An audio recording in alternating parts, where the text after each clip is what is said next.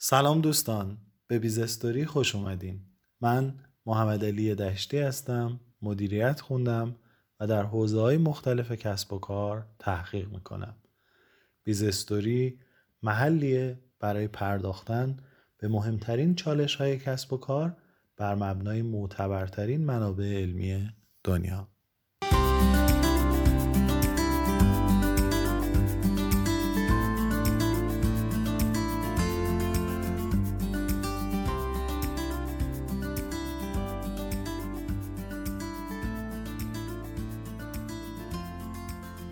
همونطوری که توی اپیزودهای قبلی گفتیم Harvard Business Review یا HBR اسم یه نشریه معتبر بینالمللی در حوزه مدیریت عمومیه که توسط Harvard Business Publishing منتشر میشه و مربوط به مدرسه کسب و کار هاروارد که امروز یکی از بهترین business school های دنیاست.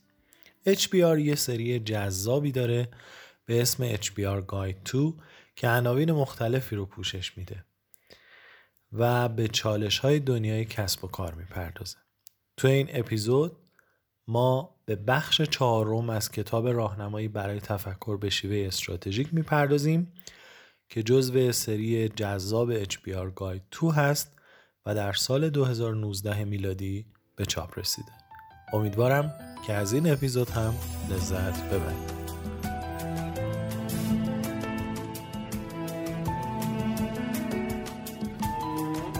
بخش چهارم همسوسازی تصمیمات با اهداف استراتژیک. کلمه الاین در انگلیسی به معنای قرار دادن یا مرتب کردن اشیا در راستای خط مستقیمه که در فارسی به همسو سازی یا همسو ساختن ترجمه شده.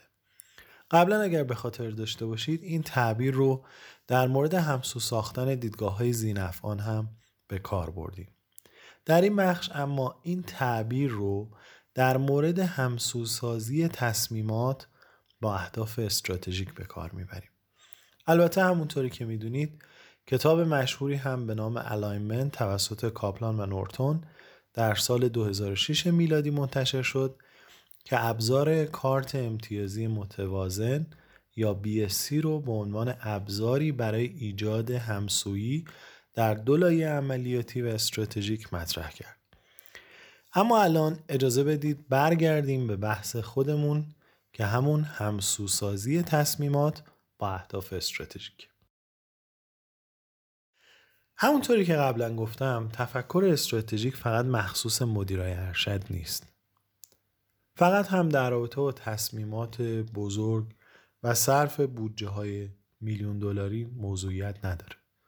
بلکه هر آدمی در سازمان فارغ از اینکه کجای سازمان قرار گرفته می‌تونه تصمیمات خودش رو با آرمانهای بزرگتری همسو بکنه و در رابطه با اون تصمیمات کوچیکش هم نگاه استراتژیک داشته باشه. بذارید یه مثال عملی بزنم. فرض کنید شما مدیر یک بخش از یک شرکت نرم افزاری بزرگید که محصولات و خدمات مختلفی داره. ولی جهتگیری استراتژیک سازمان توسعه محصول ERP و همینطور کلود ERP ولی شما معتقدید که این محصولات در آینده کمودیتی یا کالای اولیه میشن و به جای توسعه این محصولات باید روی خدمات پیاده سازی یا متناسب سازی کار کرد. ممکنه حرف شما خیلی درست و علمی باشه ولی اگر شما تصمیم بگیرید که برخلاف جهتگیری استراتژیک سازمان روی توسعه این خدمات کار بکنید کار شما به درستی پیش نمیره و واحدهای ستادی با شما همکاری نمی‌کنن. پس فارغ از اینکه تصمیم شما چه پشتوانه علمی و چه پشتوانه تجربی دقیقی ممکنه داشته باشه باید حتما به این نکته توجه کرد که تصمیم شما باید با اهداف استراتژیک سازمان همسو باشه و الا فرجامی جز شکست نخواهد داشت. لابلای صحبت هم از تعبیر کمودیتی یا کالای اولیه استفاده کردم. بذارید تو پرانتز اینو بگم. وقتی یک کالا یا خدمت در تمام بازار دارای ویژگی های تقریبا یکسانی میشه و به جز قیمت نمیشه تفاوت دیگه ای رو بین نمونه هاش پیدا کرد اصطلاحا توی اقتصاد بهش میگن کمودیتی یا کالای اولیه.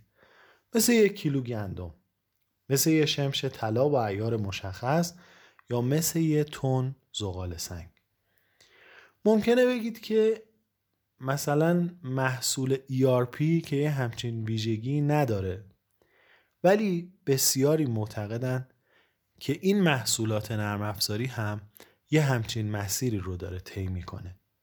مسیری که بهش میگن commoditize شدن یا تبدیل به commodity شدن.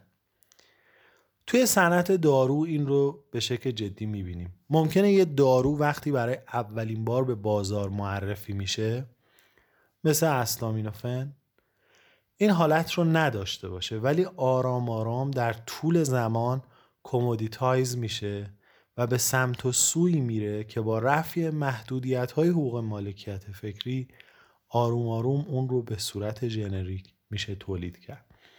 بسیاری هم در رابطه با آینده محصولاتی مثل ERP یک همچین نگاهی دارن. حالا که بحث همسوسازی رو مورد توجه قرار دادیم و گفتیم که تصمیمات ما باید همسو با اهداف استراتژیک سازمان باشه ممکنه یک نکته مهم دیگه هم مطرح بشه و اون اینکه چطور می‌تونیم کیفیت تصمیمات خودمون رو بالا ببریم.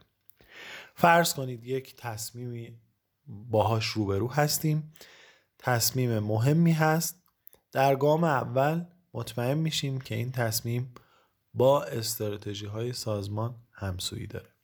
ولی چطور می‌تونیم کیفیت تصمیم گیری رو بالا ببریم؟ در مطالعه که انجام شده هفتا گام برای این کار مطرح میشه. گام هایی که به ظاهر خیلی ساده به نظر می‌رسن یا یه چکلیست معمولی هن. ولی مطالعات تجربی نشون داده که می‌تونن به شدت بر روی کیفیت تصمیمات اثر بذارن. اولین کار اینه که وقتی ما با یه تصمیم بزرگ روبرو هستیم یا با یه تصمیم کوچیک روبرو هستیم اول از همه نگاه بکنیم ببینیم این تصمیم ما بر روی چه آرمان ها یا اولویت های سازمانی اثر می‌ذاره. دوم اینکه نگاه بکنیم و ببینیم جدای از گزینه هایی که فعلا برای این تصمیم ما مطرح هست آیا با کمک تفکر خلاق میشه سه یا چهار تا گزینه بدیل هم پیدا کرد؟ و سوم اینکه به خاطر داشته باشیم که ریسک تصمیم گرفتن بر مبنای نداشتن اطلاعات کافی یه ریسک بسیار بسیار بزرگه. پس نگاه بکنیم ببینیم مهمترین اطلاعاتی که ممکنه ما برای تصمیم گیریمون اونا رو در اختیار نداشته باشیم یا کنار گذاشته باشیم چیا هستند و کمک بکنیم تا با به دست آوردن اونها این ریسک رو کاهش بدیم. در گام چهارم نگاه بکنیم و ببینیم که این تصمیم ما در یک سال آینده چه تأثیراتی خواهد داشت. و در گام پنجم می‌تونیم یه تیم حداقل دو نفره یا شیش نفره رو هم درگیر تصمیم بکنیم. چرا که با بودن نماها و نظرات مختلف میشه سوگیری ها رو کاهش داد. البته این رو هم نباید فراموش کرد که اضافه شدن افراد می‌تونه تصمیم محافظ کارانه تری رو رقم بزنه. و تعداد نفرات وقتی از یه حدی بیشتر میشه بازدهی کاهش پیدا می‌کنه. طبق مطالعه‌ای که شرکت معتبر مشاور مدیریت بین کامپانی انجام داده به این نتیجه رسیدن که اگر ما یک گروه هفت نفره داشته باشیم با اضافه شدن هر نفر ده درصد اثر بخشی تصمیمات کاهش پیدا می‌کنه. پس اگر آدمهایی رو می‌خواید درگیر بکنید در فرایند تصمیم گیریتون به این نکات توجه بکنید ولی گام ششم که گام بسیار بسیار مهمیه اینه که قبل از اینکه آدم تصمیم بگیره ببینه که اساسا تیمش از این تصمیمش پشتیبانی می‌کنن یا نه.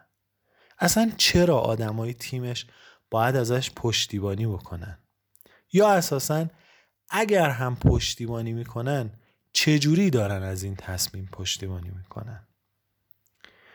و در گام آخر یا گام هفتم به این نکته مهم توجه بکنیم که برنامه زمانبندی مشخصی رو برای تصمیم خودمون در یک یا دو ماه آینده شکل بدیم. چون معمولا ما فراموش می‌کنیم که تصمیمای ما دارن به شکل ضعیفی اجرا میشن یا در اجرا نیازمند اصلاحاتی هستند. امیدوارم در اپیزودهای بعدی هم با ما همراه باشید.